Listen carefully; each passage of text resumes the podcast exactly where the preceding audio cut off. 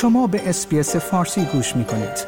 با رفتن به sbs.com.au به اخبار و گزارش های بیشتری دست خواهید یافت.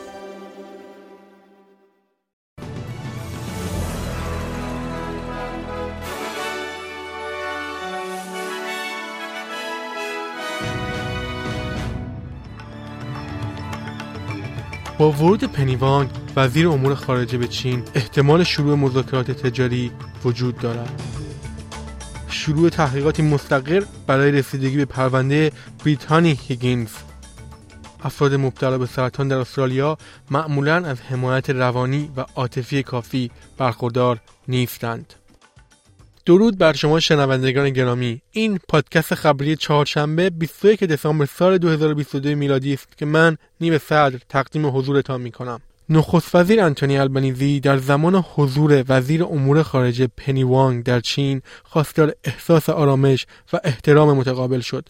پنی وانگ در چین حضور دارد تا با همتای چینی خود گفتگو کند و تجارت موضوع اصلی این مذاکرات است. آقای البنیزی می‌گوید پنجمین سالگرد روابط دیپلماتیک استرالیا و چین فرصتی برای تأمل و سازندگی است در یک پیغام ویدئویی ضبط شده او گفت که همیشه تفاوت‌هایی وجود دارند که باید حل شوند اما ارتباط مستقیم پایه و اساس این کار است Since then, China has grown to become one of the world's largest economies and Australia's largest trading partner.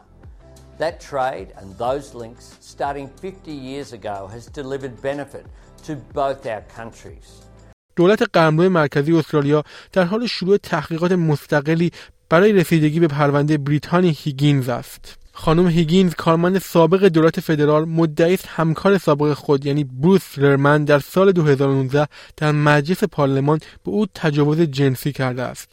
اولین محاکمه آقای لرمن به دلیل سوء رفتار هیئت منصفه از مسیر خارج شد. مورد دوم هم به دلیل نگرانی در مورد سلامت روان خانم هیگینز پیگیری نشد.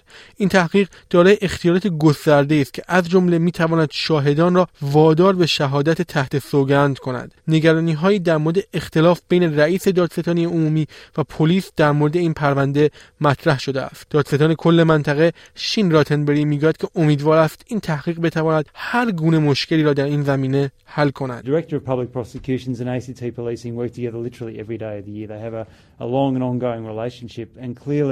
these allegations are very concerning in terms of that relationship.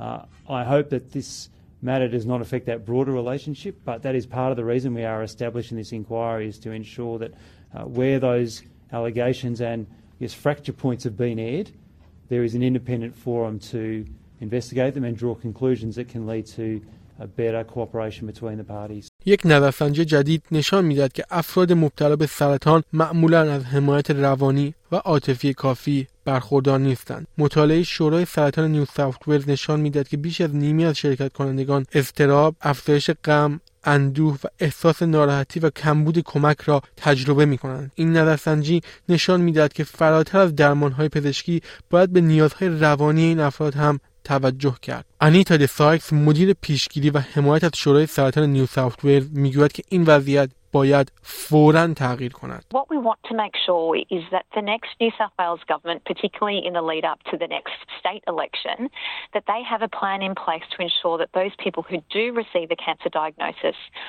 not only getting the right treatment, but they're getting the right psychological support to make sure that their physical and mental health well-being is supported during and after treatment. مقامات ویکتوریا تنها چند ساعت پس از پیدا شدن چهار نوجوان ناپدید شده دو پارو سوار را در سواحل مورنینگتون نجات دادند. این دو زن سهشنبه پس از اینکه دچار مشکل شدند در نزدیکی فرانکستون پیدا شدند و اوایل روز سایر پاروکاران نیز نجات یافتند. Surf Life Saving Victoria می‌گوید دیدن این روند نگران کننده است و برخی از جوانان وجود بادهای شدید را در تابستان امسال در آبها گزارش می‌دهند.